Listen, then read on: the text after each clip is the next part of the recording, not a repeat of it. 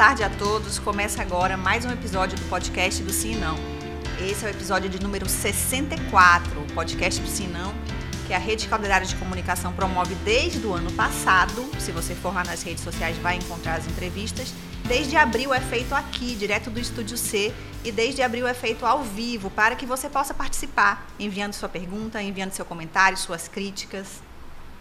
E nós estamos ao vivo também no Facebook. Então entra lá no YouTube e no Facebook do Portal A Crítica. É, aproveita para curtir é, o Facebook, nos seguir no YouTube ativar o sininho de notificações para que você fique por dentro de todos os produtos que o Jornal A Crítica e o Portal A Crítica têm feito a partir daqui do Estúdio C. Eu sou Aruana Brianese, jornalista de A Crítica e editora do Sinão Digital, e nesse episódio do podcast estou acompanhada da repórter de política do jornal A Crítica e do portal A Crítica, Giovana Marim. Tudo bom, Giovana? Tudo bom, Aruana? Bom, sejam bem-vindos a todos os nossos internautas e acompanhem a gente. E no episódio de hoje, nós vamos conversar com o deputado federal Pablo Oliva de Souza, delegado Pablo eleito em 2018 para seu primeiro mandato com 151.649 votos. Foi o segundo mais bem votado da atual bancada do Amazonas na Câmara. Disputou a eleição pelo PSL e hoje está no União Brasil. É delegado de Polícia Federal, tem mestrado em investigação criminal e criminologia. Seja bem-vindo, deputado. Muito prazer, Ana, Giovana. Muito bom estar aqui, estar aqui nesse programa da crítica, que já é um sucesso na versão impressa, ou sim não, né? E deve ser um sucesso também aqui no podcast. Muito obrigado. Obrigada a você. Ontem a gente recebeu aqui o delegado Pericles. Hoje estamos recebendo o delegado Pablo. Em 2018 a gente teve um movimento forte de servidores da área da segurança entrando na política. Eu queria começar o podcast conversando com você sobre isso. Qual que foi a principal dificuldade nessa adaptação, né, para um novo trabalho? E também qual a principal vantagem que você acha que a pessoa que trabalha na linha de frente de combate ao crime leva para um mandato político? Em verdade, primeiro é preciso se diga que quando você tem muitos representantes da segurança pública ocupando funções de parlamentares, do mandato legislativo, até no executivo, em alguns locais do Brasil, demonstra o quanto essa pauta é importante para o eleitor, para as pessoas. As pessoas estão considerando que é necessário que hoje na democracia brasileira existam representantes que falem sobre segurança pública com propriedade e que ocupem esse espaço Afinal de contas, a criminalidade ela vem aumentando bastante e a sensação de insegurança é muito grande também, que faz com que a população sinta-se é, uma necessidade de ser representada por alguém justamente desse meio. E o que, que nos ajuda de modo bem assim especial? É, as pessoas que vêm da segurança pública, além de ter um preparo muito grande para combater a criminalidade, para entender como é o crime por dentro, elas também são normalmente forjadas pelo que ela combate. Se eu sou um grande combatente da corrupção, dificilmente você vai encontrar algum escândalo me envolvendo sobre isso, e essa é a tendência em que você vai encontrar com todas as pessoas que vêm do meio policial. Normalmente elas já são forjadas com valores que não é porque são melhores ou piores de qualquer pessoa, mas que normalmente já são já realmente uma tônica, uma constância na vida dos policiais combater a criminalidade, seja ela a criminalidade do dia a dia, seja o colarinho branco, a corrupção e outros crimes mais graves. Deputado, é, em 2020, quando o ministro Sérgio Moro deixou o ministério, o senhor lamentou, fez um post no Twitter lamentando a saída dele e se colocando pessoalmente, é, reafirmando esse compromisso com a autonomia e a independência da Polícia Federal. O senhor acredita que, de alguma forma, ela possa estar ameaçada no atual governo, essa independência da polícia? Não acredito. A Polícia Federal ela tem uma construção vinda desde o governo militar. E desde o regime militar, a Polícia Federal demonstra sua independência. Ainda quando ela tinha outros nomes, e não era exatamente a, a Polícia Federal que nós conhecemos hoje, ela já exercia uma independência diferenciada das demais polícias, porque ela sempre foi uma polícia de Estado e não uma polícia de governo. Governos passaram, governos autoritários, governos de esquerda, governos de direita, e a Polícia Federal só se fortaleceu durante esse período. Então, não acredito que exista alguma instituição, governo ou mandatário de poder que possa eh, realmente exercer alguma influência sobre a Polícia Federal a ponto dela desviar-se dos seus desígnios e dos seus princípios. É, uma outra pergunta que eu queria fazer é justamente em relação, você está falando, uma das bandeiras que o senhor trouxe durante a sua, eleição né, em 2000 2018 foi justamente esse combate à corrupção, né? Mas logo no seu primeiro ano de mandato, a gente teve aí uma, uma investigação que foi feita a respeito do senhor, né? Na operação é, Son, é Soronato, acho que esse é o nome uhum. da, da, da operação. E eu queria entender nessa né, justificativa. No outro ano seguinte também teve uma outra denúncia que foi, acho que feita pelo Estadão, é, a respeito de uma, uma um contrato que teria sido feito com uma empresa fantasma. E aí, como é que o senhor vai se apresentar novamente para o eleitor? Né? O senhor está aí concorrendo a esse cargo de deputado federal novamente. Uhum. Como é que está essa situação desse inquérito, é, da operação, e como é que o senhor se apresenta pro, levando essa mesma bandeira, né? Eu fico muito feliz, Giovana, dessa questão via baila, tanto da primeira que você falou como da segunda. Em verdade, eu não fui alvo de operação alguma.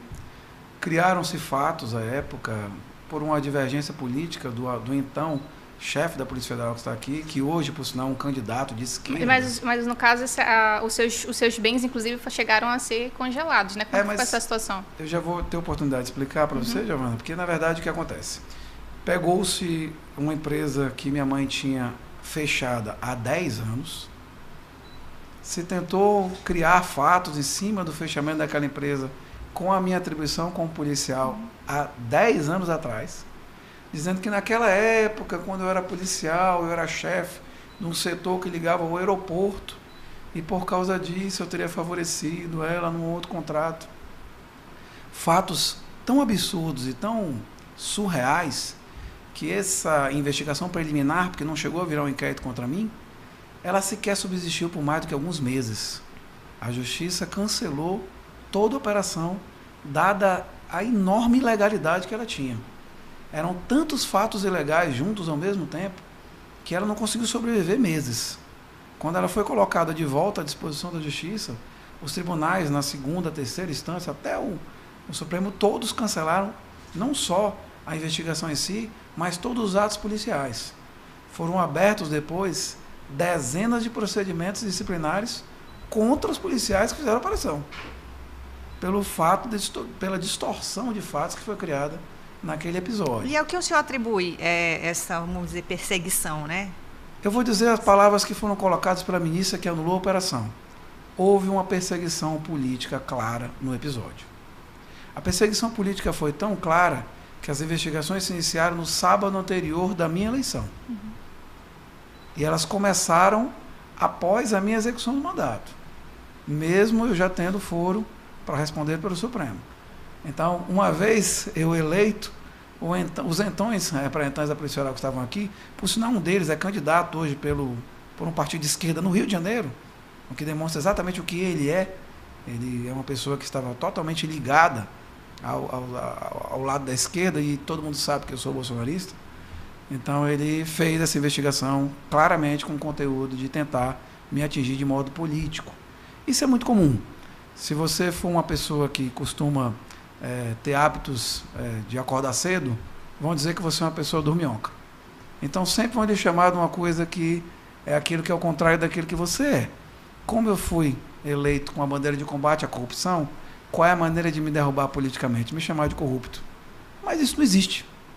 Tanto não existe que não foi provado, não foi colocado nem a discussão à prova, absolutamente nada sobre esse fato. O senhor falou aí que é bolsonarista, né? Exatamente. É. Não querendo duvidar disso. Não querendo mas, colocar mas, dúvida, mas quando né? o ministro, é, mas quando o ministro Sérgio Moro saiu ali do governo, né? E, e meio que é, é, adotou uma postura meio independente, né? A, é, a, sensação que eu tive é que o senhor meio que balançou, vou, não vou, vou, não vou. O senhor pensou em seguir é, o ministro Sérgio Moro? Como é que foi aquele momento e como é que está isso hoje em relação, se a gente colocar em campos opostos, que talvez nem estejam mais, mas Moro e Bolsonaro? Em verdade, eu não lamentei exatamente a saída do ministro ou qualquer ato que, no momento que ele, que ele falou que ia sair, ele não ficou contra o presidente. Ele entregou uma carta de demissão e disse que ia sair. E eu verifiquei naquele instante que as instituições podiam ser prejudicadas com isso. Afinal, o ministro ele vinha fazendo um trabalho bom à frente do Ministério, um trabalho diferenciado, um trabalho que reduziu a criminalidade no Brasil, que aumentou o índice de apreensão. A minha preocupação era com a consecução do trabalho, porque toda vez que o ministro sai, a gente tem uma turbulência que acontece dentro do governo. Então, a minha posição de ficar preocupado com a saída dele é justamente porque eu sou bolsonarista, eu estou uhum. preocupado do governo dar certo. Uhum. Então, quando o ministro sai, eu fico, poxa, será que agora o governo vai dar certo? A gente fica com uma sensação de de dúvida em relação ao futuro. Mas, para nossa felicidade, o ministro Anderson, que está hoje lá, que inclusive é um delegado da Polícia Federal, conduziu muito bem a, a pasta depois da saída do ministro Sérgio Moro. Não vi nenhum prejuízo, pelo contrário, é, à exceção de alguns poucos estados do Brasil, entre eles o Amazonas, né? a gente teve uma queda bastante grave na, na criminalidade do Brasil, principalmente nos crimes violentos, o que demonstra um trabalho das forças de segurança que está dando resultado. É, também falando um pouco dessa questão do presidente Jair Bolsonaro, lá no, no, início da sua campanha, até então o senhor era uma, figura desconhecida, né? E aí, a partir do momento que o Bolsonaro coloca o, o seu vídeo, pede o voto para o senhor, começa a dar mais esse apoio, como é que vai ficar nessa. O senhor passou a ser conhecido, como é que vai ficar nessas eleições, né? O senhor já tem conversado com o presidente? Vai ter vídeo com vai o ter Bolsonaro? vídeo com o Bolsonaro? Olha, o presidente, ele, ele fala com todos os parlamentares, com todos os apoiadores dele, ele é uma pessoa muito, muito aberta e muito sincera, inclusive até muitas vezes julgado por causa disso. E ele já falou que ele vai evitar fazer muitos programas em relação a a candidatos, porque ele tem muitos candidatos, assim como os candidatos estão em vários partidos também. Uhum. É, então, é, assim, vai, pode gerar algum ciúme quando você tem mais de um candidato seguindo a mesma bandeira e concorrendo ao mesmo cargo. Então, eu não posso falar por ele, mas não sei se vai se haverão vídeos. Nós vamos ter outros encontros até a eleição ainda, se Deus quiser. E o que é mais importante, eu acredito que para a população, é medir se o trabalho executado foi bom. Toda vez que você passa por alguma experiência, nem que seja você ir num restaurante, você depois sai quando volta para casa e diz: Eu fui bem atendido, funcionou bem, aquilo que eu esperava lá da minha experiência foi bom. Eu acho que é assim que as pessoas têm que medir o trabalho dos seus parlamentares, como uma experiência que foi passada, que independente do parlamentar ser novato ou não, qual o resultado que ele conseguiu entregar e que bandeiras que ele tem e principalmente a coerência que ele vem mantendo durante o seu mandato. Você está falando do trabalho executado, eu queria que o senhor destacasse, né? O que, que foi, o que, que o senhor Fazendo acredita uma que foi... autocrítica aí, autocrítica, acho que... O que foi melhor, o que foi pior, não sei. É, eu participei no podcast uns dias atrás e me perguntaram quais, são, quais eram os altos e baixos que a gente podia dizer do mandato e é muito parecido desse, desse indagação. Exatamente o que, que nós temos no mandato que foi executado de uma maneira tão curta. Porque antes da gente iniciar a nossa entrevista, eu estava conversando que a gente teve um mandato cortado pela metade.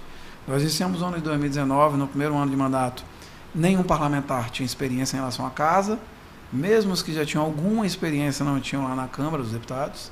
Nós tínhamos uma renovação dos oito parlamentares, renovaram seis. Uhum. Né? Então a maioria era novato na Câmara Federal. Então nós procuramos um espaço no primeiro ano e logo no segundo ano fomos acometidos do mundo todo pela pandemia. Né? 2020, 2021 tínhamos uma produção baixíssima na Câmara e tínhamos uma entrega muito muito comprometida, muito prejudicada pela pandemia. Afinal de contas, enquanto eu devia estar fazendo leis, eu estava carregando sim de oxigênio aqui no Amazonas. Enquanto os nossos recursos podiam estar ajudando a educação, podiam estar ajudando o saneamento básico, no ano de 2020 para 2021, eu basicamente concentrei a maior Tudo parte dos recursos em saúde. Uhum. E a maioria em combate ao Covid. Eu até citei na semana passada que eu fui o único parlamentar que colocou recurso para a Covid em Manaus. Eu coloquei 5 milhões do meu recurso para a construção do hospital de campanha. Todos os parlamentares foram procurados. Eu fui o único que coloquei recurso lá, no hospital de campanha. Então, houve uma, uma mudança de, de foco, um ajuste de velas, por causa da pandemia. E aí, acabou sendo esse o maior momento nosso, um momento de dificuldade.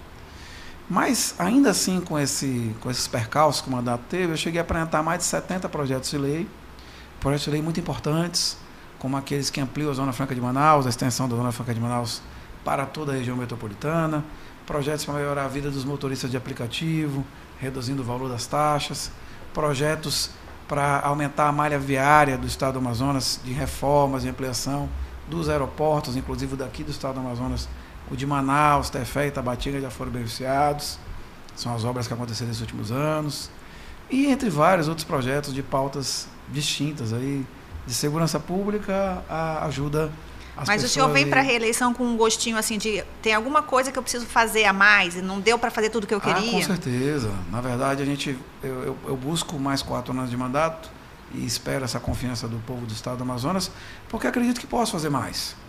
É, a gente passou por um período difícil nesses quatro anos, um período de aprendizado e de construção de um mandato, mas com a possibilidade de fazer mais entregas. Né? Se a gente passou por essa turbulência, eu acredito que o Brasil, mesmo que tenha tido muitos casos, conseguiu sair-se bem da pandemia, agora a gente está no momento de retomada de crescimento. E é esse momento justamente que todo mundo quer para voltar a exercer uma função pública, ainda mais dentro da Câmara dos Deputados. E eu queria entender também, o senhor está falando aí, o senhor fez essa memória da Covid, né? Citando que também participou dessa mobilização de carregar cilindros e tudo mais. E ontem o presidente Jair Bolsonaro deu. Ontem, para quem não sabe, hoje é terça-feira de. É terça, né? Porque parece que fica É, que quem está no podcast vai acompanhar. É, o senhor deve ter acompanhado também a entrevista do presidente Jair Bolsonaro, Sim. em que ele citou né, o Amazonas, a questão da crise do oxigênio, e falou que teria sido só apenas dois dias de falta de oxigênio. E aí com quem fica, né? O senhor que também é parte do partido do governador, é, acaba dividindo essa, essa responsabilidade, culpabilizando o, governador. Muitas vezes o, o, próprio presidente fala isso, né? Que seria responsabilidade também da, de quem de quem o senhor acredita essa culpa, né? Como é que o senhor avalia também essa fala? Quando o presidente fala isso, é porque ele, ele tentou fazer vários decretos, editar várias medidas e teve uma decisão do Supremo dizendo que, nesse caso da pandemia, havia inversão da lógica. A lógica do direito é aquele que pode mais, pode o menos. Quem pode fazer uma lei federal pode fazer uma, uma regra para o condomínio. Mas o que foi que o Supremo decidiu? Que era exatamente o contrário. Que ia começar do menor, que a regra do condomínio ia valer mais, depois a regra da prefeitura, depois a regra do governo do Estado, por último, a do presidente da República. Com isso, tirou do presidente da República a capacidade de ação sobre uma série de coisas. O que, que ele pôde decidir? Questões macro, como compra de vacinas, decisões a respeito de deslocamento de recursos e houve a maior descentralização de recursos da história. O auxílio emergencial foi o maior pagamento de benefício de, de qualquer transação financeira da história do Brasil, de uma só vez, para as pessoas. Então houve toda uma movimentação financeira, seja para as pessoas, seja para os governos, que o governo federal foi o responsável, foi quem capitaneou isso. Então o que, que o presidente quer dizer? Ele diz, olha, recursos eu coloquei nos governos e nas prefeituras. O Supremo disse que eu não podia fazer. Quando eu quis fazer algumas medidas, disse, não, não é contigo. É com a prefeitura e com o governo do Estado. Então, se ele disse isso, essas pessoas têm que ser responsabilizadas. Na prática é isso. E quanto tempo que durou a pandemia, quais as razões da crise do oxigênio, só uma investigação vai dizer. É, fizer, montaram uma CPI do Covid que era uma CPI contra Bolsonaro. Porque na hora que disseram, bora investigar os governadores, não, não pode. Pô, então não é uma CPI para investigar a Covid. Você não está investigando as pessoas que foram responsáveis pelas medidas de ação e mitigação. Então, o senhor doença. apoiaria, no caso, de repente, uma investigação contra o governador, ou então o governador ser. Na verdade, investigado? contra todas as autoridades que tinham responsabilidade sobre isso. Governadores, secretários, prefeitos, todas as pessoas que tinham o poder decisório e tinham a responsabilidade de agir né, para saber se elas agiram com velocidade, se elas agiram da maneira correta. E não é só no Amazonas, é no Brasil inteiro. Houve escândalos de compra de produtos, de respirador que não foi entregue, de respirador que chegou quebrado, de lugar que comprou respirador pelo preço superfaturado, enfim, no país inteiro. Quer dizer, não é uma coisa que é só aqui com a gente, não, na nossa terra amazônica. Por falar em governador, o senhor hoje está no partido né, do governador Wilson Lima é, na hora de trocar o PSL por outro partido, o que, que foi que o senhor levou em consideração? Essa, por que não está hoje no PL, por exemplo, do presidente Bolsonaro? Bem, houve uma espécie de alinhamento nacional entre nós, que somos bolsonaristas, de que era necessário que nem todos ficassem nas mesmas, nos mesmos partidos. O presidente da República já trocou de partido sete vezes. Porque para você participar de um jogo é importante entender a regra do jogo.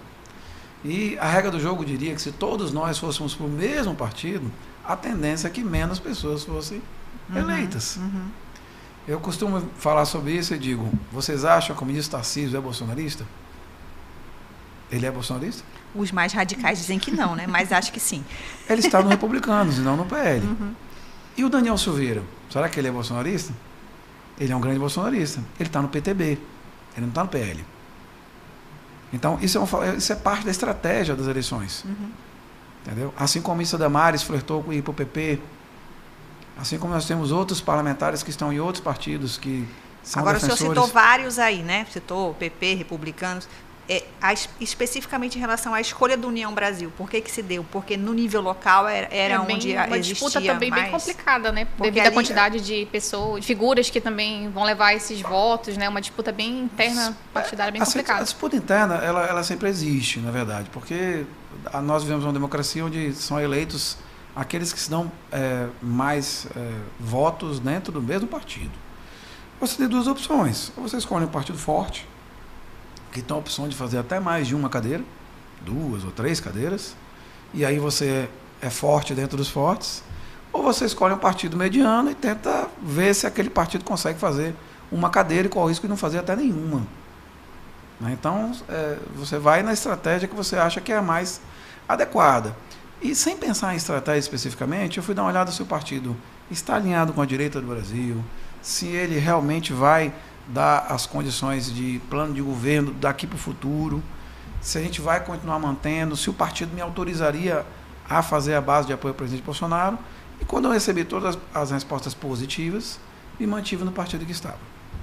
Perfeito. Agora, ali no, no, União Brasil, hoje estão o ex-deputado federal, vou citar só alguns, né? Paulderney Avelino, os deputados Saulo Viana e Fausto Júnior, o ex-secretário de Segurança Luiz Marbonates, é, e o senhor acabou de falar dessa disputa interna, acaba sendo primeiro uma corrida ali para qual desses vai ter mais voto, né? Sim. Como é que está internamente? E todos essa... torcendo para que os outros tenham voto também. então, precisa que o seu adversário vá bem, mas não tão bem quanto você, é... né? Como é que é administrar isso?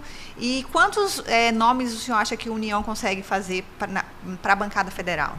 É difícil cravar um número, é difícil adivinhar alguma coisa. A vontade, a escolha está sempre na mão dos eleitores. Eu acredito que o União vai ser o partido que vai ter o, o, melhor desempenho. Eu não sei se ser o melhor desempenho é fazer um ou dois ou três, não, não posso dizer, mas por conta desses nomes que você citou, que são pessoas que têm densidade eleitoral, que estão no, na, na, na disputa eleitoral com vontade de vencer. Então a gente vai ver aí uma corrida como se fosse uma final de atletismo, onde todo mundo corre bem, mas só quem vence é o Usain Bolt. Então vamos ver quem é que corre mais e consegue chegar na frente, sendo que todos os corredores vão ser bons corredores. A vantagem é que a gente vai ter um espetáculo bonito. O senhor falou aqui antes de começar o programa dessa é, como o senhor conseguiu montar no interior do estado, né, bases, né, em todos os municípios, e revelando inclusive que conhecia cidades muito antes de sequer ser policial, né? É verdade. É, essa estratégia faz parte da sua estratégia para ser o primeiro desse dessa corrida aí dos tops? É porque, na verdade, assim, eu tenho a felicidade de conhecer todos os 62 municípios do Amazonas. E conheci isso na minha juventude. Isso me ajudou não só a montar essas bases políticas, mas principalmente entender as dificuldades do nosso interior do Estado que mudam. As soluções para a Boca do Acre não são as mesmas para São Gabriel da Cachoeira. E muitas vezes você está lá em Brasília, em qualquer outro lugar do nosso país, e as pessoas catalogam o Amazonas. Como se, gente, como se o nosso Estado tivesse a mesma realidade de um lugar para o outro. E não é. Nem, nem a vegetação é a mesma. Imagina a realidade. Você tem ali no sul do Amazonas, como você tem Boca do Acre, Apuí, Maitá, uma região colonizada por pessoas do sul do Brasil, que trabalha o gado, que trabalha a pecuária, que tem interligações com estradas para fora do nosso estado. E você tem lá em Tabatinga, em São Gabriel da Cachoeira, comunidades muito ligadas à pauta indígena. Quer dizer, as soluções são outras.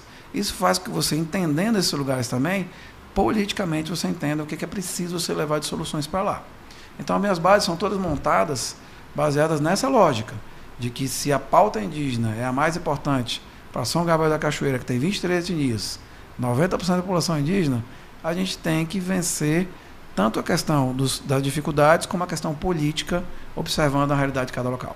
É, eu queria também questionar o senhor a respeito de uma da situação que aconteceu recentemente do IPI, né? A gente viu aí ao longo de 2022 diversos decretos do presidente Jair Bolsonaro em relação Sim. ao IPI que segundo especialistas, segundo industriários, a nossa boa parte da bancada também concorda com essa situação de que isso prejudica de alguma forma essa competitividade da Zona Franca de Manaus, tanto que o STF também concordou aqui com a nossa, com a nossa causa. Sim. E o senhor foi um dos que não entrou aí junto com Solidariedade, né, que a bancada tinha se articulado ali. Por que essa decisão, né? O senhor acredita que isso não tira a competitividade? O que que, o que, que o senhor Bem, eu não fiz isso por dois motivos bastante claros, né? É, o primeiro motivo é porque politizaram a matéria. É um aspecto técnico, é uma discussão 100% técnica, se as decisões dos decretos elas atingem o polo industrial de Manaus e pegaram um argumento técnico e começaram a usar como se fosse uma bandeira eleitoreira para falar mal do presidente, para dizer que ele era contra a Zona Franca, que ele era inimigo do Amazonas. Ninguém nem lia o decreto. Só falava que o presidente era contrário. Pessoas que hoje se mostram politicamente 100% contrárias. Eu não gosto de citar nomes aqui, mas senadores, deputados federais foram para todos os jornais e disseram: a Zona Franca está em risco, vão acabar com a Zona Franca, o presidente não presta. Aí hoje você vê que eles são candidatos aliados à esquerda, que estão do outro lado do balcão e que trabalham a pauta com um objetivo político. Ninguém gosta da Zona Franca, não é amor pela Zona Franca, não. É uma questão política para tentar atacar o presidente. Esse foi o primeiro ponto. E de maneira técnica, eu entendi que o decreto ele começa com uma ideia muito boa, que ela tem que ser propagada para todo mundo, a ideia de redução de tributos. Que eu acho que ninguém é contra, né? Ninguém é contra. Tanto que você falava os parlamentares, eles, uhum. pelo amor de Deus, não toca nesse assunto não, porque senão vão dizer que ele está contra o uhum. reduzir imposto. E o, o decreto é para reduzir imposto. No momento em que a indústria nacional, a população brasileira, paga uma quantidade de tributos absurda, assim, fora do normal. A ideia do decreto era baixar esses tributos. Era possível fazer uma excepcional da Zona Franca? Excepcionais algumas regras? Era. E se houve essa discussão com o Ministério da Economia para tentar flexibilizar.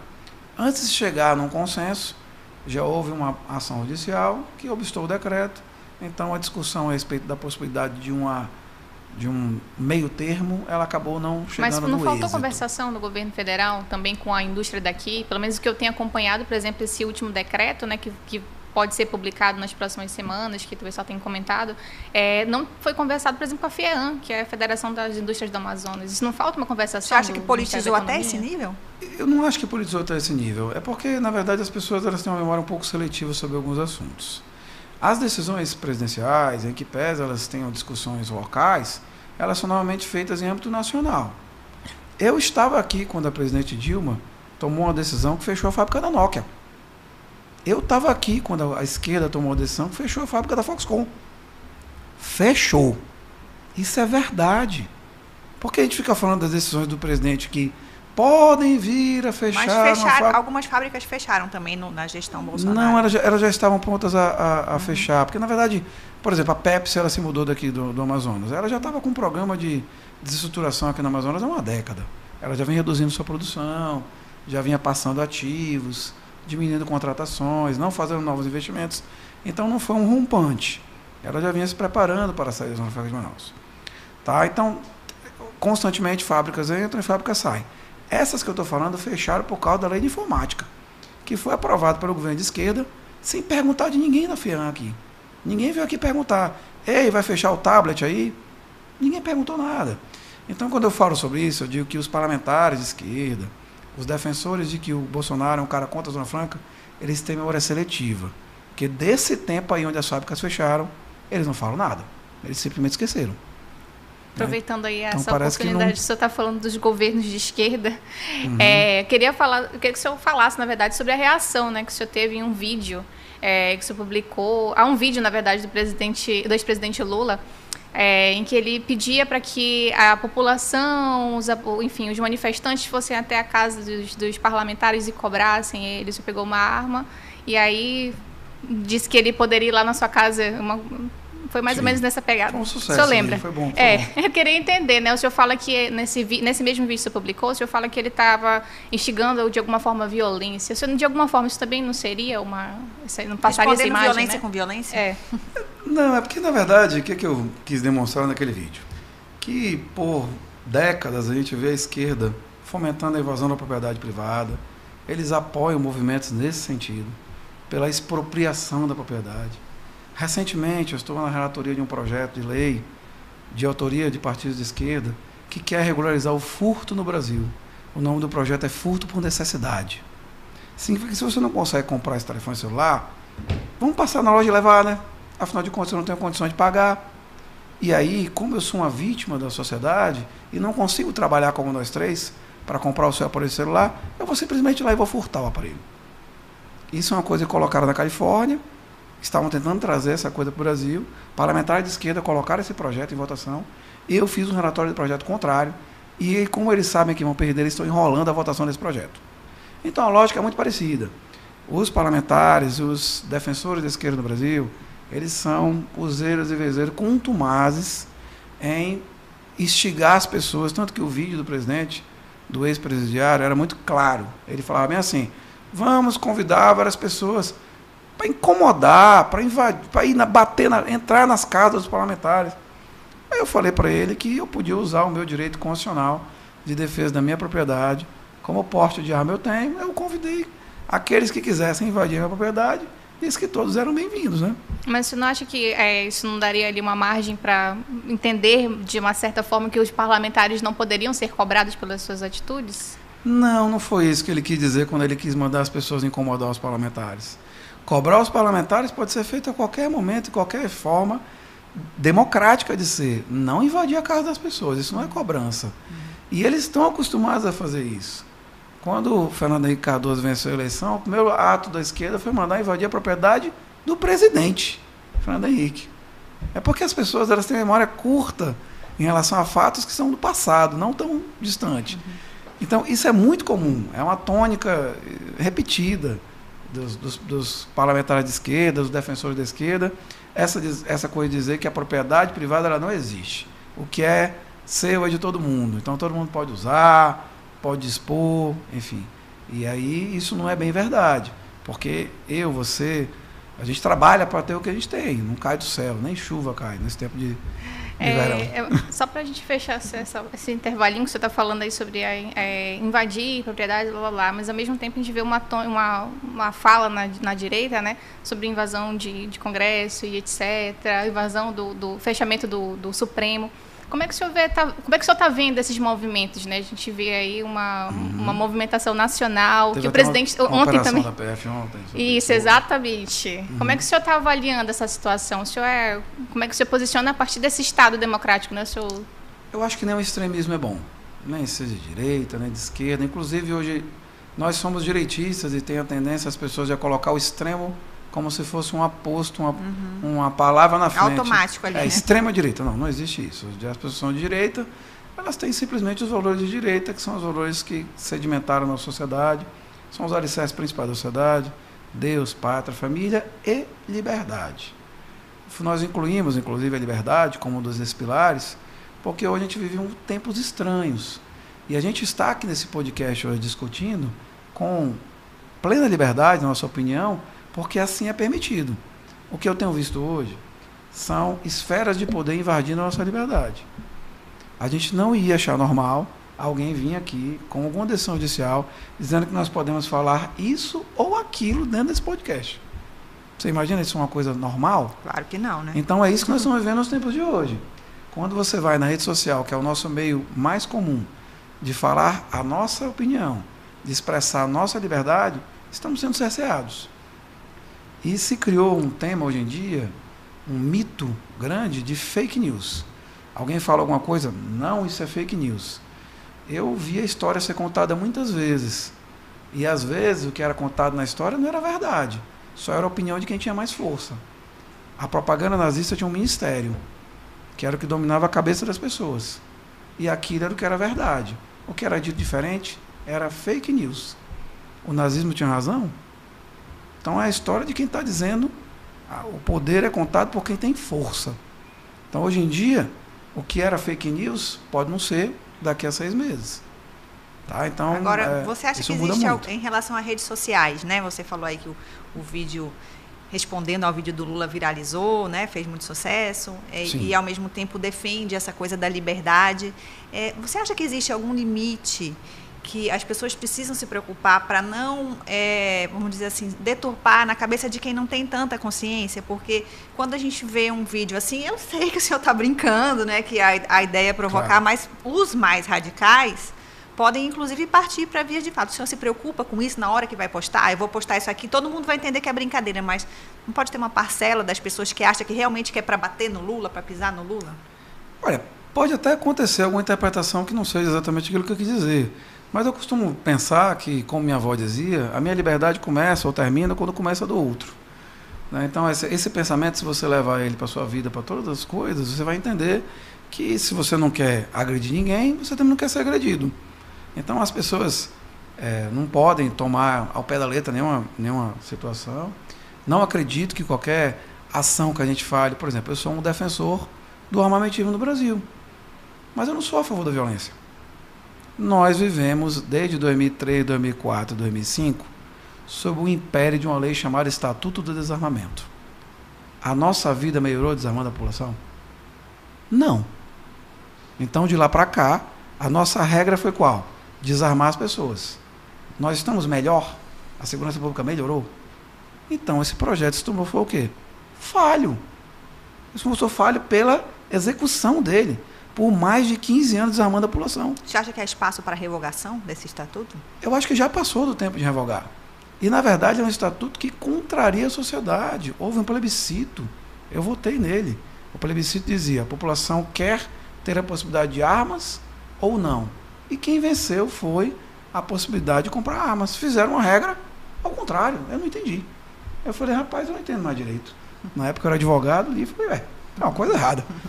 O que passou foi outra coisa. É, a gente já está quase indo para o final, daqui a pouco vai ter o nosso Sobe 10, mas eu quero, antes de terminar, também perguntar em relação a uma polêmica recente. Né? O senhor já integrou é, lá na, na Câmara, é, como membro titular, comissões de integração nacional, segurança pública, Constituição, Constituição e Justiça, fiscalização e controle, e recentemente assumiu a presidência da Comissão de Esportes, que criou o polêmico grupo de trabalho para acompanhar a preparação da seleção para a Copa. A notícia de que os deputados iriam até o Catar foi logo desmentida. Ah, mas a minha pergunta é: existe mesmo a necessidade de uma comissão de deputados para acompanhar a preparação, ainda que à distância ou ainda aqui no Brasil, dos esse, nossos jogadores para a Copa? É um exemplo claro de fake news. Esse exemplo é bom de fake news. É, bem, vamos primeiro falar Mas sobre o episódio. Mas o GT foi criado, isso não, é, isso não, não foi. Não, não é bora falar sobre o episódio para primeiro já aproveitar o espaço para desmistificar. É, antes de mais nada, o que aconteceu nesse episódio que foi reiterado pelas mídias e algumas de uma forma muito maldosa mesmo. É, eu, eu, presido uma comissão, tá? Do jeito que o presidente Lira preside a Câmara dos Deputados. Durante a presidência da minha comissão, chegou à minha mesa um requerimento para ser votado, do jeito que chega ao presidente Lira os projetos de lei para serem votados. Votado no requerimento, ele foi aprovado. E me acusaram de participar do, do, do movimento. É como se eu acusasse o presidente Lira de um projeto de lei ter sido colocado na mesa e ele ser responsável por ter votado o projeto. Não tem nada a ver. Nem votar eu voto. Vota, é. Eu nem votar eu voto. Eu só coloco em votação. É o primeiro ponto. Segundo ponto, um requerimento é um requerimento para acompanhar as atividades preparatórias da Comissão de Futebol, Brasileira de Futebol, em relação à Copa do Mundo. As pessoas me perguntam, é necessário um acompanhamento da CBF? Eu respondo, sim. Primeiro porque esse é um ato comum da comissão. Já passaram outros requerimentos para acompanhar a Confederação Brasileira de Natação, para acompanhar a Confederação Brasileira de Atletismo, para acompanhar os, os, Jogos Olímpicos de Surdos que aconteceram em Duque de Caxias. Pra... É comum, porque a maior parte desses eventos, dessas entidades, recebe recurso público, que é o seu dinheiro. Então, quando a comissão diz que ela vai fazer um ato de acompanhamento do que a CBF vai fazer, ela está preocupada de como ela vai gastar o seu recurso. Afinal de contas, o que a CBF faz apesar de parecer só ser futebol, não é isso. Envolve patrocinadores, paralisa a vida do brasileiro, mexe com o seu trabalho, com tudo que a gente conhece. Durante a Copa do Mundo, o país simplesmente para. E esses atos preparatórios, como eles são feitos, como eles são organizados, eles envolvem cifras de milhões de reais. O que a comissão faz é fiscalizar isso. Aí pegaram esse requerimento e disseram que a gente aprovou um requerimento para ir para o Catar. Não existe nada disso no requerimento. É até uma covardia o cara falar que o requerimento é para isso. E uma falta de jornalismo responsável. Porque se ele fosse olhar, outras dezenas de requerimentos foram aprovados para fiscalizar outras comissões esportivas. É normal, toda semana tem um. Tanto que eu coloquei para votar na maior naturalidade. Aí, ah, foi votado e tal. Eu digo, meu Deus. Nem para ler o requerimento os jornalistas colocaram aqui, eles serviram, porque não, não fala nada sobre isso. Enfim. Então a gente vai agora quase para o finzinho do nosso podcast e a gente tem aqui dentro do podcast uma coluna, a gente replica o sim e não, né? O sim e não que sai ali Que na legal. página 2 do Jornal A Crítica todo dia, a gente sobe e desce, né? Alguém que fez alguma coisa positiva e desce quem fez alguma coisa negativa e a gente sempre convida, né, nosso entrevistado a ser editor por um dia. Se o delegado Pablo fosse editor por um dia do sim e não, quem sobe e quem desce, na sua opinião? Como a gente acabou de passar pela entrevista do, do presidente Bolsonaro, eu disse que o presidente Bolsonaro sobe. Ele participou de uma entrevista onde parecia ser mais um debate, onde os entrevistadores interromperam ele durante a entrevista inteira, acho que você deve ter assistido, e estava mais preocupado em explicar as perguntas do que entender as respostas. E aonde eu vi o presidente da República preparado, pronto para governar o Brasil por mais quatro anos, e que trouxe todos os avanços que ele fez durante esses quatro anos de uma maneira diferenciada em relação aos governantes que o precederam. E desce? Quem desce, eu acredito que é a esquerda no Brasil. A gente faz movimentos, eu participo desses movimentos populares, convido todos que nos assistem ao 7 de setembro, que vai ter na Ponta Negra, e verifica um movimento social do Brasil de amor à nossa pátria, de respeito e de, e de assim, é, exaltação ao verde e amarelo e dos valores principais, que são a nossa família, a nossa sociedade, sendo colocados todos os dias. E na contramão, a esquerda organiza eventos que não tem adesão, as pessoas não vão. Nós passamos, na verdade, um desce constante, e aí eu vou falar como quem participou de CPIs, de comissões de investigação. Nós estamos, felizmente, fechando quatro anos de mandato sem uma denúncia grave de corrupção. Enquanto eu tive a infelicidade de ver anos de esquerda com presidente preso, tesoureiro preso, um monte de gente presa, e existem algumas pessoas querendo fazer como se a gente estivesse vivendo no mundo de Nárnia e isso não tivesse acontecido. Simplesmente não aconteceu.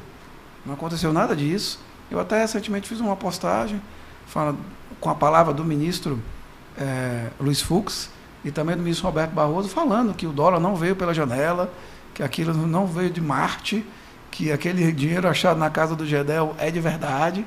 Então a gente vive hoje tempos sem corrupção.